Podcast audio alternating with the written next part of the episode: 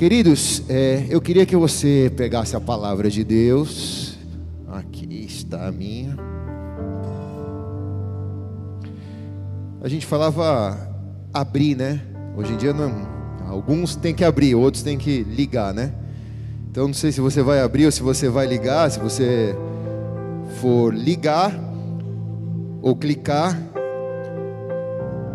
clique em 2 Samuel, capítulo 5, versículo 17 em diante. Se você for abrir, abra aí a palavra.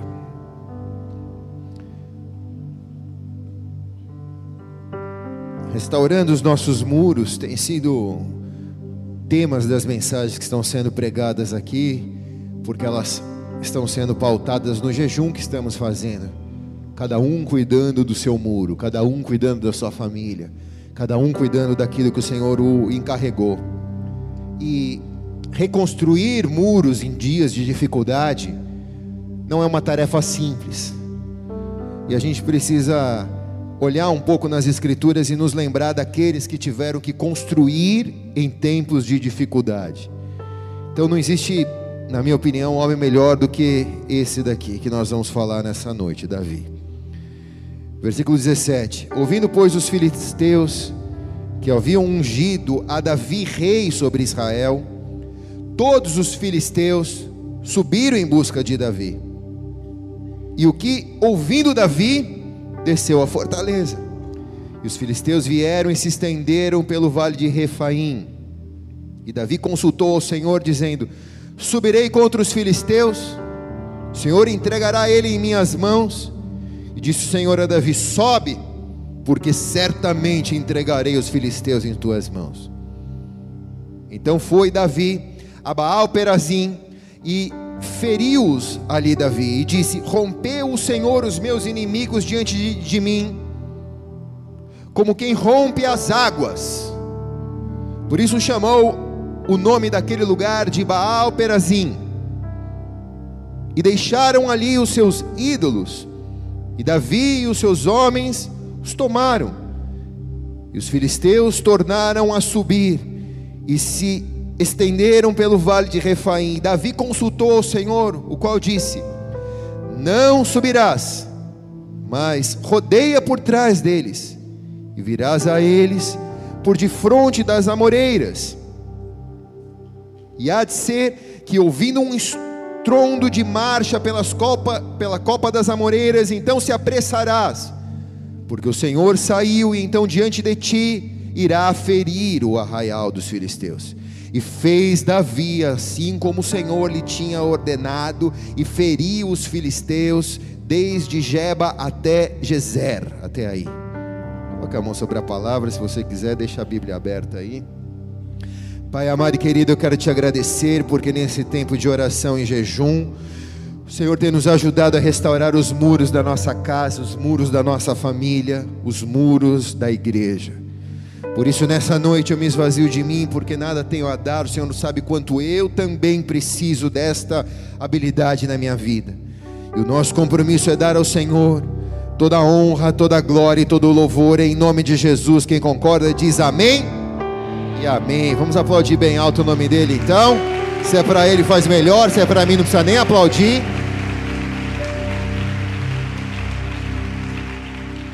Construir não é algo fácil.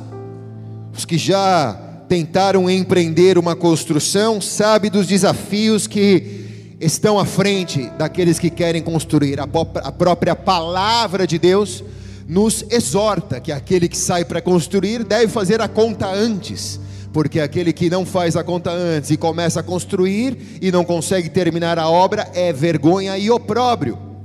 Então, há desafios num processo de construção ou de reconstrução mas são desafios elevados à máxima potência quando nós temos que reconstruir em tempos de dificuldade, em tempos de paz já é muito difícil, mas em tempos de dificuldade ainda se torna mais desafiador. Não existe tempos mais desafiadores do que esse que nós estamos vivendo.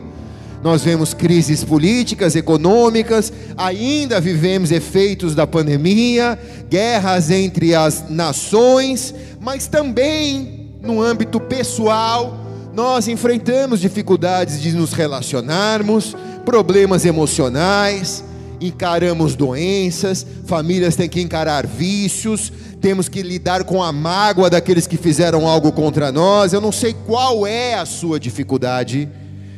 E se Deus te chamou para reconstruir no meio da dificuldade, o seu maior desafio será vencer estas dificuldades. E há uma palavra de vitória sendo liberada sobre você nessa noite. Quem recebe diz amém, cara. E se vamos colocar o pano de fundo desse texto que lemos para entender a fundo aquilo que estava se passando, Davi acabado, havia acabado de se tornar rei em todo Israel, vinha de uma grande vitória que era a conquista de Jerusalém. Ele não conquistou Jerusalém estrategicamente, ou ele não conquistou Jerusalém de uma maneira tradicional, mas subiu pelo duto de água para construir para conquistar Jerusalém. Isso tinha sido algo de muito sucesso. Agora Jerusalém é a capital. Os seus soldados conquistaram a cidade, a transformaram em capital do estado de Israel. E os filisteus, que eram grandes inimigos de Israel, ficaram sabendo e decidiram agir rápido para conter o avanço da nação israelita. Eles sabiam muito bem quem era Davi, o seu grande surgimento político e militar foi exatamente contra uma guerra, em uma guerra contra o maior soldado dos filisteus, que era Golias. Ali Davi é apresentado a todo mundo, o exército inteiro ficou abalado e vulnerável por causa de Golias, e Davi, um pequenininho, pastor de ovelhas, vai e vence aquele gigante, aquele grande soldado filisteu. E nesse texto que lemos, nós vemos a história bíblica se concretizando. Agora Davi é rei.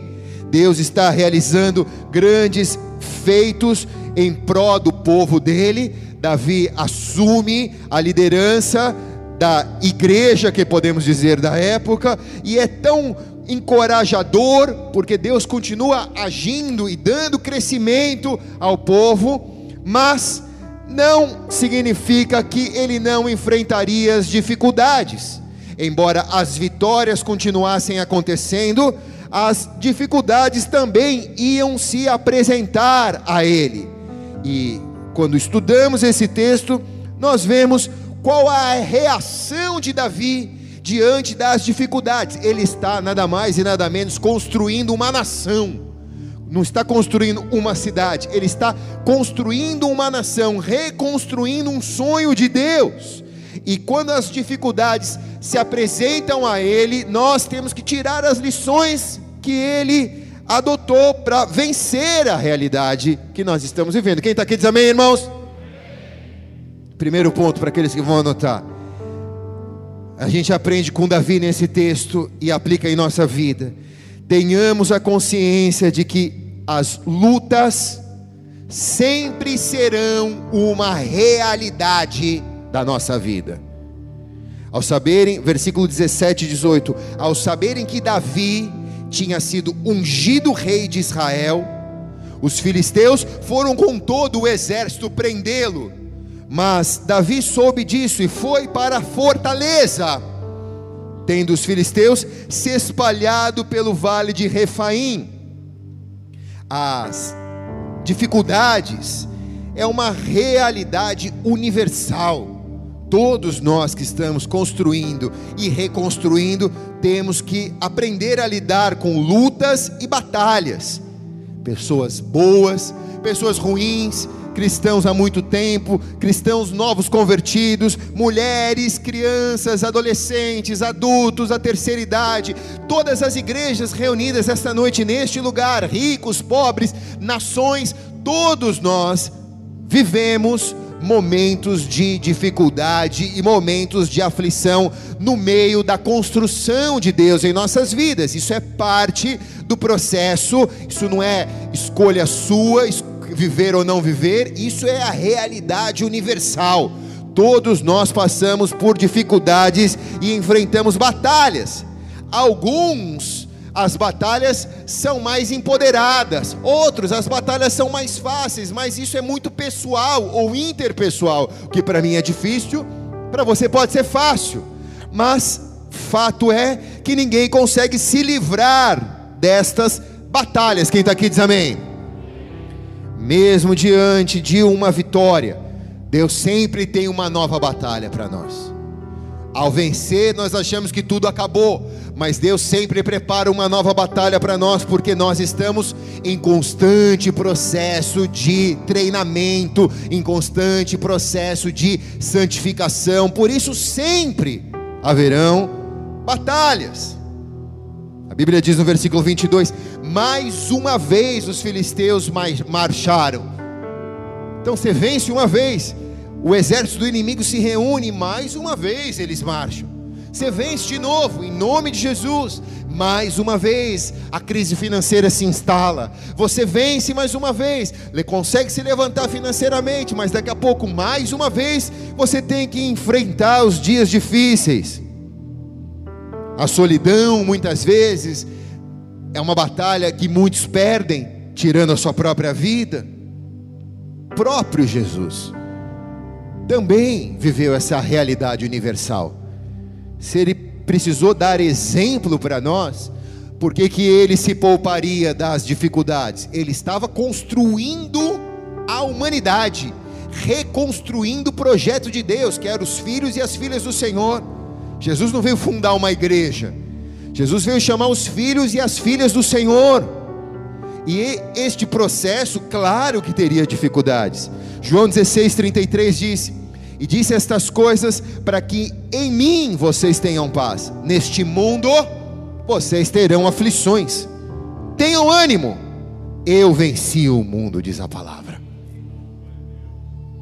Então ele encoraja a nós perseguimos e prosseguirmos em paz, mesmo diante das dificuldades.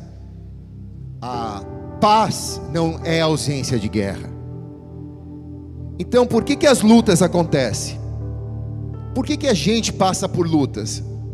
Na verdade, eu não tenho todas as respostas, irmãos, porque eu também passo por lutas. Mas algumas possibilidades que a gente pode citar. Talvez por causa do, de tanto pecado que a humanidade vive o salário do pecado é a morte, diz a palavra. Não há como pecar e não colher o salário. Às vezes as nossas lutas pessoais são por causa de decisões ruins. Lembramos que nós não somos robôs. Deus nos deu o livre-arbítrio, a condição de escolha. E quando escolhemos errado, colhemos a consequência das nossas escolhas. E muitas vezes as nossas guerras são por causa de decisões ruins que nós tomamos. Muitas vezes a independência de Deus, você pode até estar dentro da igreja, mas independente de Deus, ou se sentindo independente de Deus, ou então usando Deus para te servir e não você servindo a Deus. Isso é muito comum na igreja contemporânea da nossa geração, voltada sempre a fazer a pessoa se sentir melhor, independente de apontar quais são os erros e confrontar para que haja arrependimento, perdão e remissão. Quem está aqui? Muitas vezes há também uma ação do inferno. Na verdade, a ação do inferno acaba ganhando 100% de culpa. Tudo é o diabo, né? Mas há também uma ação do inferno tentando roubar, matar e destruir. Às vezes, porque há algo maravilhoso de Deus sendo gerado em você. E o inimigo vai tentar destruir o processo de Deus na sua vida. João 16, parte, versículo 20, parte B.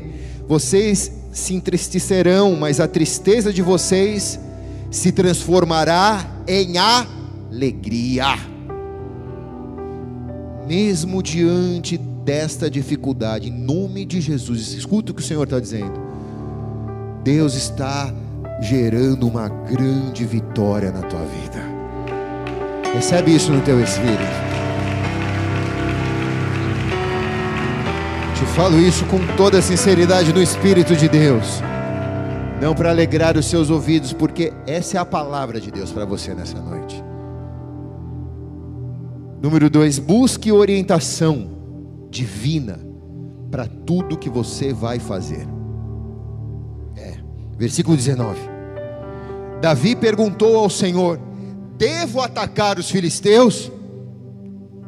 Tu os entregarás em minhas mãos? E o Senhor respondeu: Vá, eu entregarei ele em suas mãos.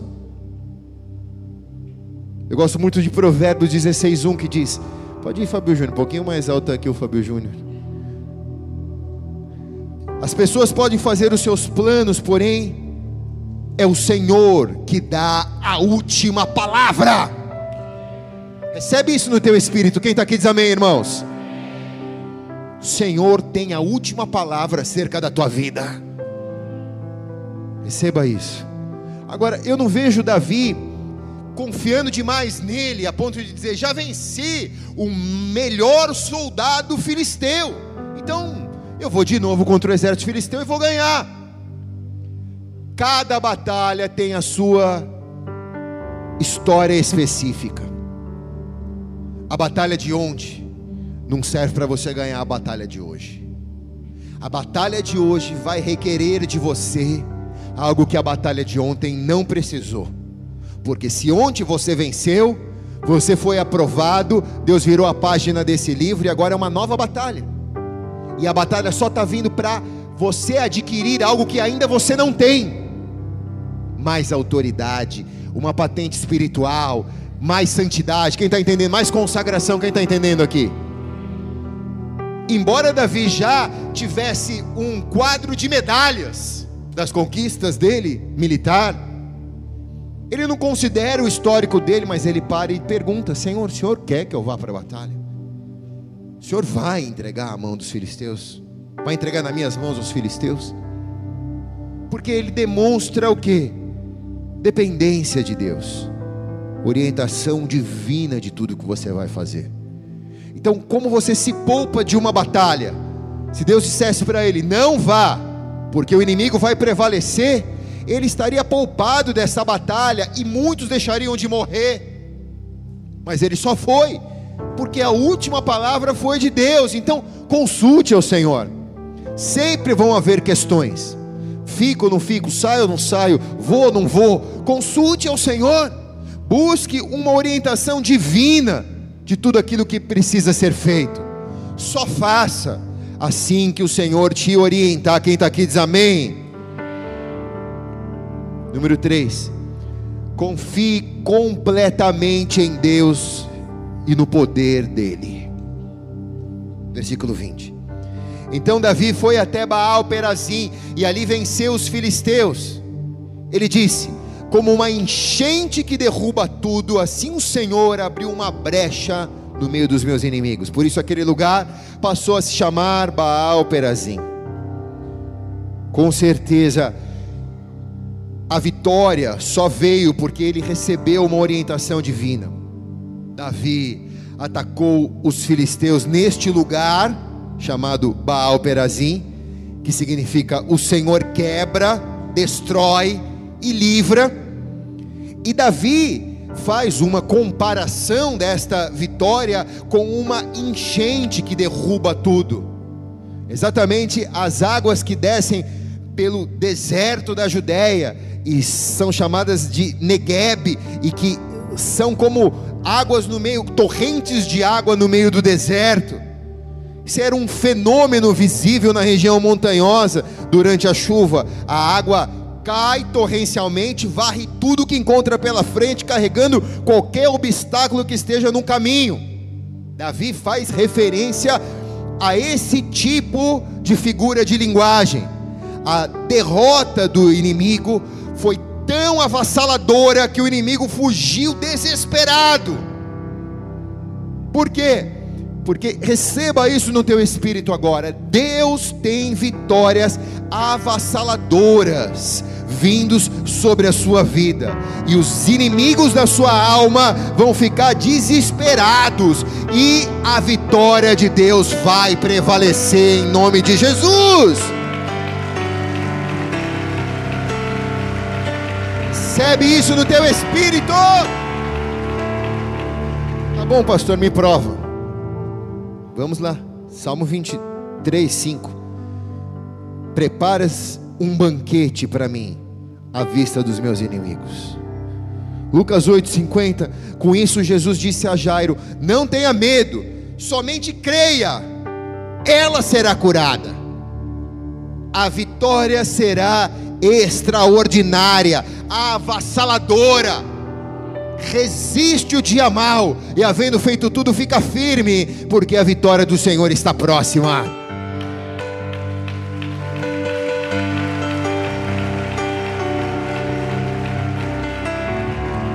Eu confesso a vocês que para mim é muito difícil pregar sobre as vitórias do Senhor, porque parece um sermão muito triunfalista. Mas aqui eu estou pautando a vitória como resultado de uma guerra, como resultado de uma aflição, como resultado de uma perseguição, como resultado de um processo difícil. Então a conclusão da dificuldade é a vitória. A vitória de Deus, ela não é triunfalista simplesmente porque ele estrala o dedo e te dá a vitória. A vitória de Deus é avassaladora porque ela faz você crescer no dia da dificuldade e te fazer uma pessoa melhor para vencer em nome de Jesus. É um processo. Quem está aqui diz amém, cara? Diga bem alto: é um processo.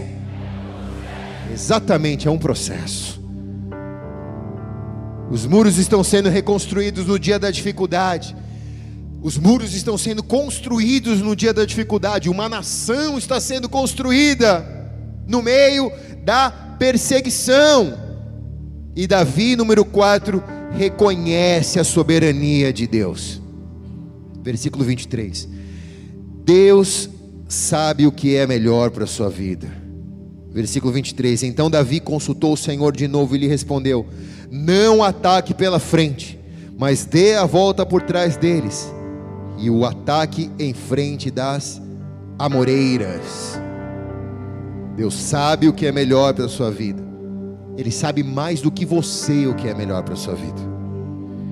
Ele tem o quadro completo da sua vida. Você só tem um fragmento do quadro. Você tem um, talvez algumas pecinhas do quebra-cabeça, mas ele já tem o quebra-cabeça montado.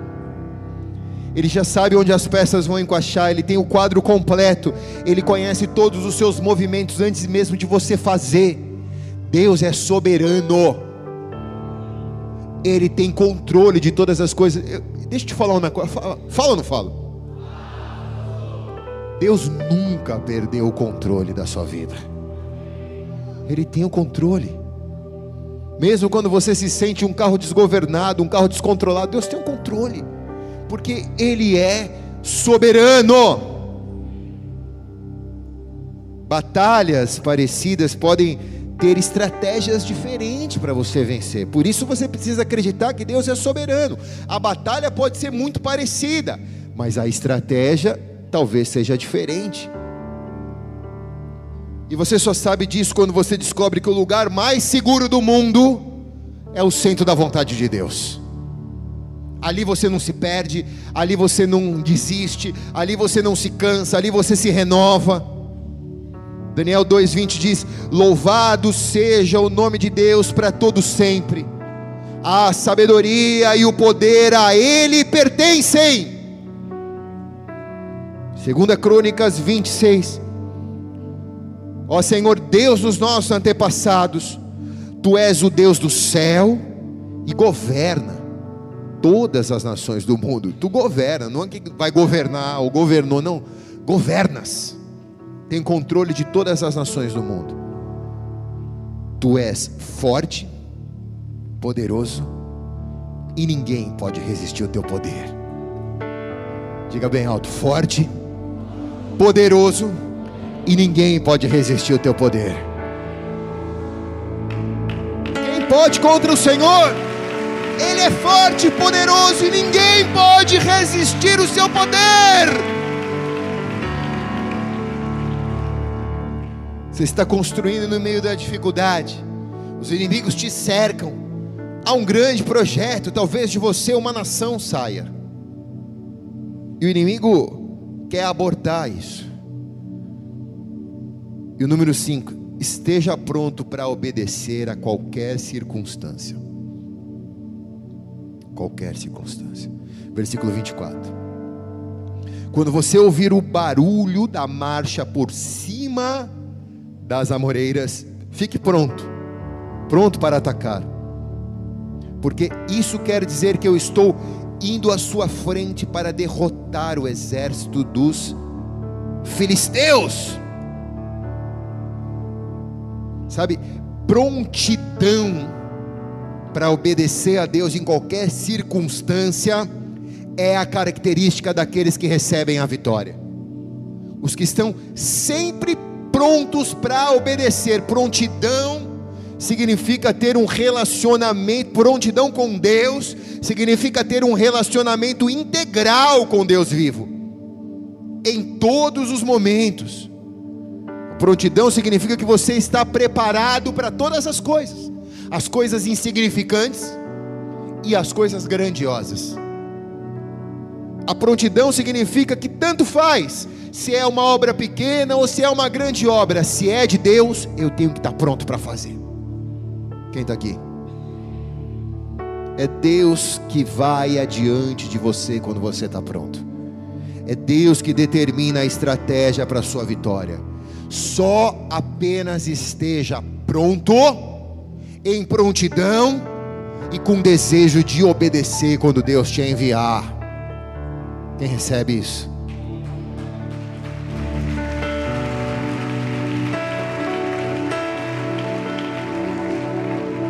Você está construindo, reconstruindo um grande projeto de Deus vai sair da tua vida, vai sair da tua família.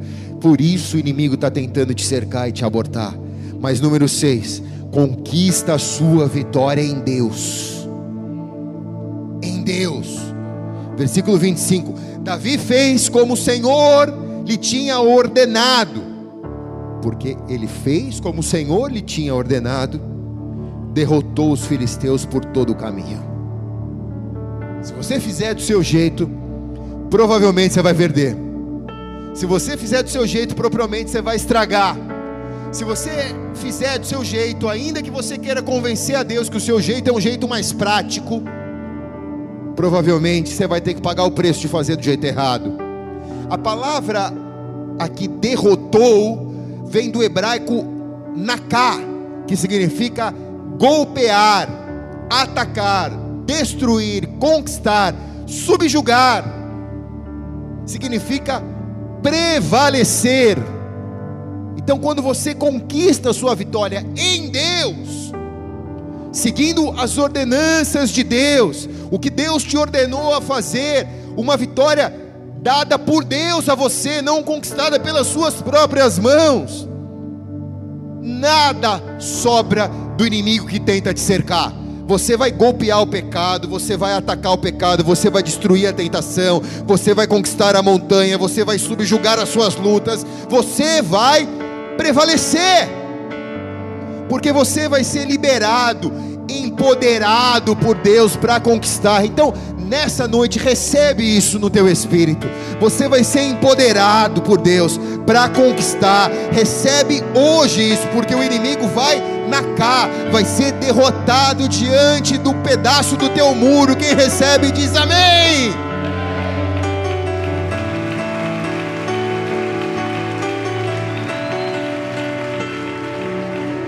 Hoje a tua família está recebendo a vitória em nome de Jesus, pelo poder da fé. Por quê, pastor? Porque raspamos a lâmpada e o gênio da lâmpada veio para me dar a vitória? Não, irmão, porque Deus viu teu, a tua dor, as tuas lágrimas, o teu sofrimento, o teu desespero. Ele é o Deus dos aflitos, Ele é o Deus dos necessitados, e Ele concede na cá aos que estão buscando a vitória nele. Jeremias 29, 11 diz: Porque sou eu que conheço os planos que tenho para vocês, diz o Senhor. Recebe no teu espírito agora. Planos de fazê-los prosperar, não de causar dano algum, planos de dar a vocês esperança e futuro.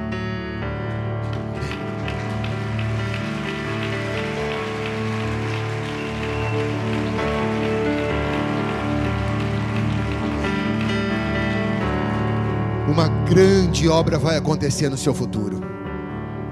O seu futuro é promissor nas mãos de Deus. Deus vai fazer grandes coisas através da sua vida. Há uma grande vitória sendo gerada dentro de você. Por isso o inimigo tem tentado te oprimir. Mas se por um caminho ele veio, por sete ele vai fugir nessa noite. Esta é uma noite de vitória em nome de Jesus. Receba no teu espírito isso.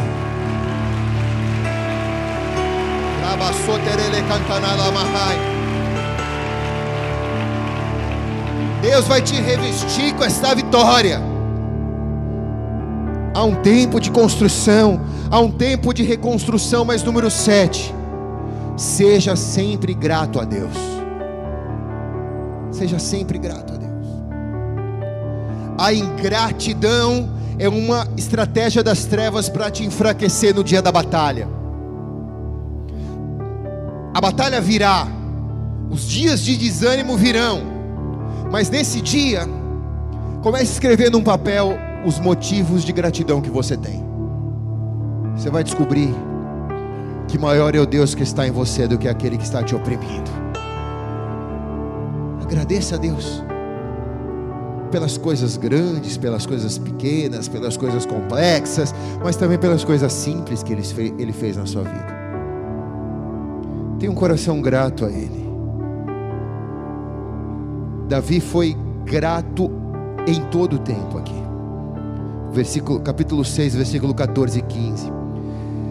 Davi vestindo o colete sacerdotal de linho, foi dançando com todas as suas forças perante ao Senhor.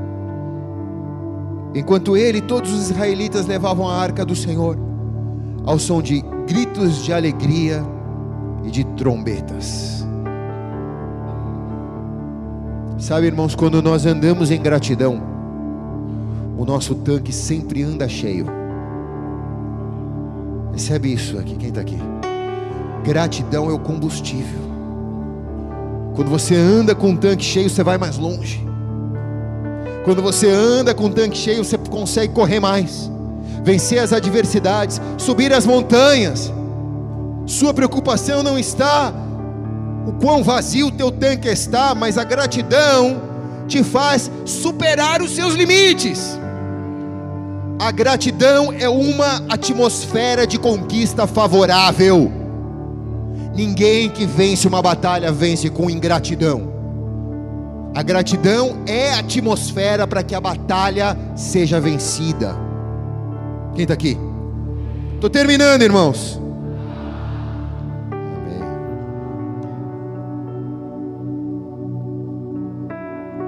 Por que o rei Davi agiu desse jeito? Por que, que ele hoje nos ensina com esse, com esse exemplo dele? Qual era o segredo desse homem pecador? Pecador como eu, pecador como você. Atos 13, 22 diz: Depois de rejeitar Saul, levantou-lhes Davi como rei sobre quem testemunhou. Encontrei Davi, filho de Jessé, homem segundo o meu coração. Ele fará tudo o que for de minha vontade. Sabe, todas as vezes que a gente vai falar de Davi e comparar ele com Saul, a gente tem que fazer algumas ressalvas. Ele é um bom exemplo para ser dado a nós nessa noite, no quesito conquistar, construir no meio das dificuldades. Mas também quando estava tudo construído, quando ele estava 100% pleno em todas as suas conquistas, ele achou por bem não ir para aquela batalha. E todos os homens, soldados do exército, foram para a batalha e ele ficou ali, no palácio. Ali começou a ruína da vida desse homem, um homem segundo o coração de Deus. Porque todos os homens na batalha, todas as mulheres sozinhas na cidade. E ele se interessa por Betseba, esposa de um dos soldados dele. Bom, você conhece a história, eu não vou pregar sobre isso, daqui dá uma outra pregação. Ele adultera com a mulher, ele cobiça, adultera com ela, engravida ela, coloca o marido na linha de frente para morrer. Em algum momento, esse homem, segundo o coração de Deus, achou que tudo ia ficar bem com ele, porque ele era um homem segundo o coração de Deus. Mas o salário do pecado é a morte, até para um homem segundo o coração de Deus. Se você olhar a história dele, a família dele foi destruída. Houve incesto, os filhos o traíram, a família dele foi uma família desequilibrada. Sim, foi um homem segundo o coração de Deus, mas não é o modelo para minha família que eu quero. Ao passo que Saul foi um rei também, segundo o coração dos homens rejeitado por Deus, porque o seu coração encheu-se de inveja e de orgulho, mas numa recente viagem que fizemos, eu aprendi que embora Saul tenha sido um péssimo líder, ele foi um grande pai. Porque Jonathan, seu filho, ficou com ele até o final de sua vida. Então talvez o modelo de casa de Saul seja melhor que o modelo de casa de Davi. Mas aqui nós não estamos falando das imperfeições deste homem, segundo o coração de Deus. Mas a imperfeição dele me alerta, porque mesmo no dia da minha vitória, eu preciso ter claro que eu não posso deixar de sair para a guerra. Quem está aqui diz amém? Mesmo no topo da tua vida, quando Deus te colocar no topo da tua vida, que você tiver plenitude em todas as áreas, e vai acontecer isso. Quem recebe diz amém, cara. Nesse dia, não deixe de sair para a guerra. Porque se você passou por tanta guerra para chegar no topo da guerra, porque Deus te forjou um soldado, porque Deus conta com você. E o que Deus te deu não serve para ser enterrado, mas tem que ser multiplicado. Quem recebe diz amém.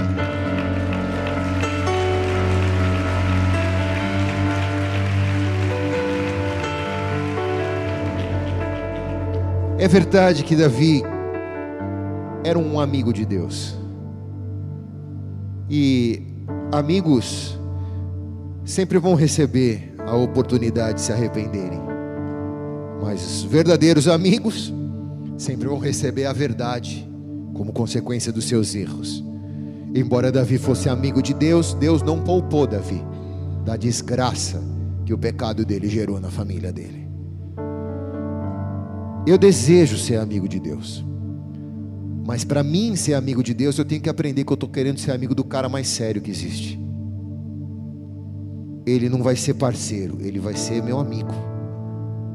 E se eu errar, mesmo ele sendo meu amigo, ele vai querer me corrigir. Porque a correção dele vai me fazer uma pessoa melhor. Então é simples. A parte mais complicada que era, se eu errar, eu não tenho perdão e eu vou ferir o meu amigo, Jesus já resolveu na cruz do Calvário. Essa era a parte mais difícil, porque eu já entro nesse relacionamento sabendo que eu vou errar, porque eu conheço quão pecador eu sou. E se eu não tiver perdão, é um relacionamento que não vai ser duradouro, mas a parte mais difícil, que é o perdão, Jesus morreu na cruz do Calvário e ao terceiro dia ressuscitou para que os meus pecados sejam perdoados. Então a parte mais difícil desse relacionamento, Jesus já fez por mim. Se eu errar e me arrepender, eu tenho um advogado perante Deus, diz a palavra. Ele é o meu intercessor. Diz que Jesus é o nosso intercessor. Então, eu erro. Agora, se eu mantenho a minha loucura de errar, eu colho a consequência do meu erro, mas se há arrependimento, porque eu quero ser amigo de Deus e eu não quero ferir o meu amigo. Então eu me arrependo do meu erro. Então há consolo para mim, há perdão do meu pecado. Jesus olha para mim e diz: Você está perdoado, vai e não peques mais. Romanos 10, 9 a 10 diz: Se você confessar com a sua boca que Jesus Cristo é o Senhor, e crer em todo o seu coração, que Jesus ressuscitou ele entre os que Deus ressuscitou ele entre os mortos, você será salvo. Pois com o coração se crede para a justiça, com a boca confessa para a salvação. A salvação para todos nós. Há a chance de nós termos vitória em todas as nossas guerras. Eu preciso me tornar um amigo de Deus, eu tenho que fazer a vontade dEle, para mim ser um conquistador de vitórias.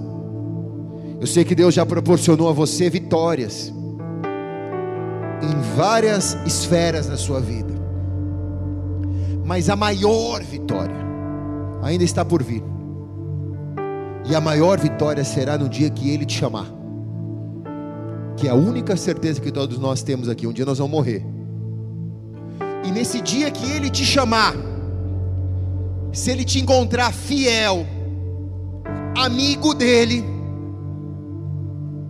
porque se com a sua boca você confessar que Jesus Cristo é o Senhor e Salvador, e com o seu coração você crer, você será salvo, diz a palavra. E essa é a maior vitória da tua vida.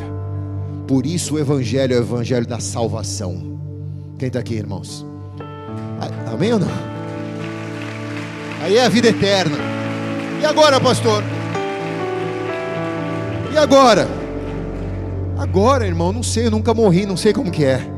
Você faz pergunta muito difícil. Pô, pastor, não dá para saber mais ou menos como que é? Não sei, nunca tive lá. O que eu sei é que se você for fiel até a morte, Senhor dar-te-á a coroa da vida. Ele vai te chamar para sentar na presença dEle, com Ele na presença de Deus. Então, o que pode ter de mais precioso disso?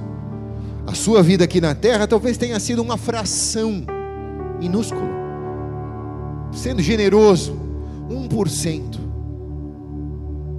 99% você vai viver quando Deus te chamar na presença dEle.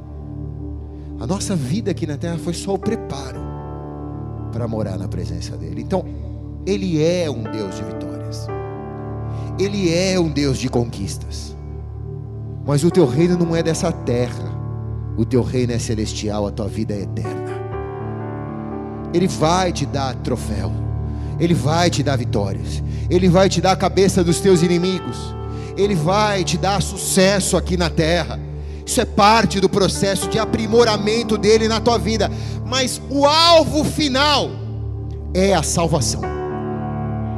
É a salvação. Quem está aqui, irmãos? Não é ter dinheiro no banco, não é ter uma família farta, não é ter bens aqui na terra, não é vencer as dificuldades da vida, as doenças, tudo isso é parte do processo. O melhor de tudo é você dizer: Senhor, quero passar por essa vida, ser preparado por tudo, mas eu quero morar no céu. Quem quer morar no céu aqui, levante a mão bem alto.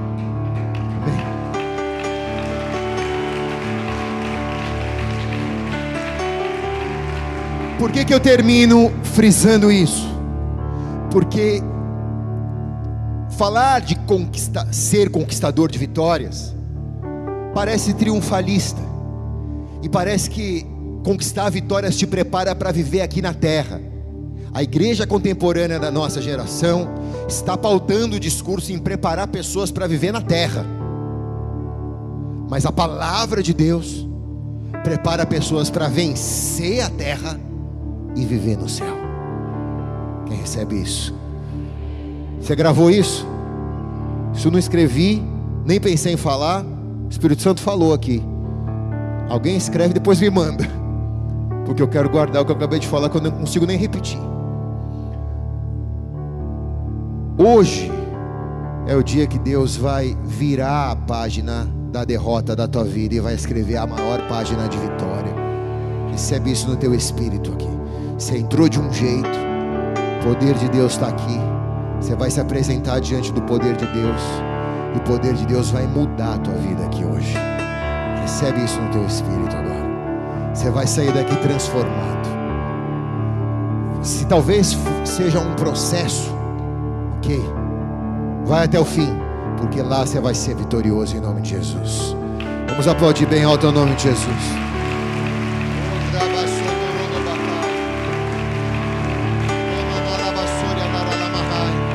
Feche teus olhos por um instante, abaixe sua cabeça. Querido Espírito Santo, amado Espírito Santo, leva-nos aonde tu estás.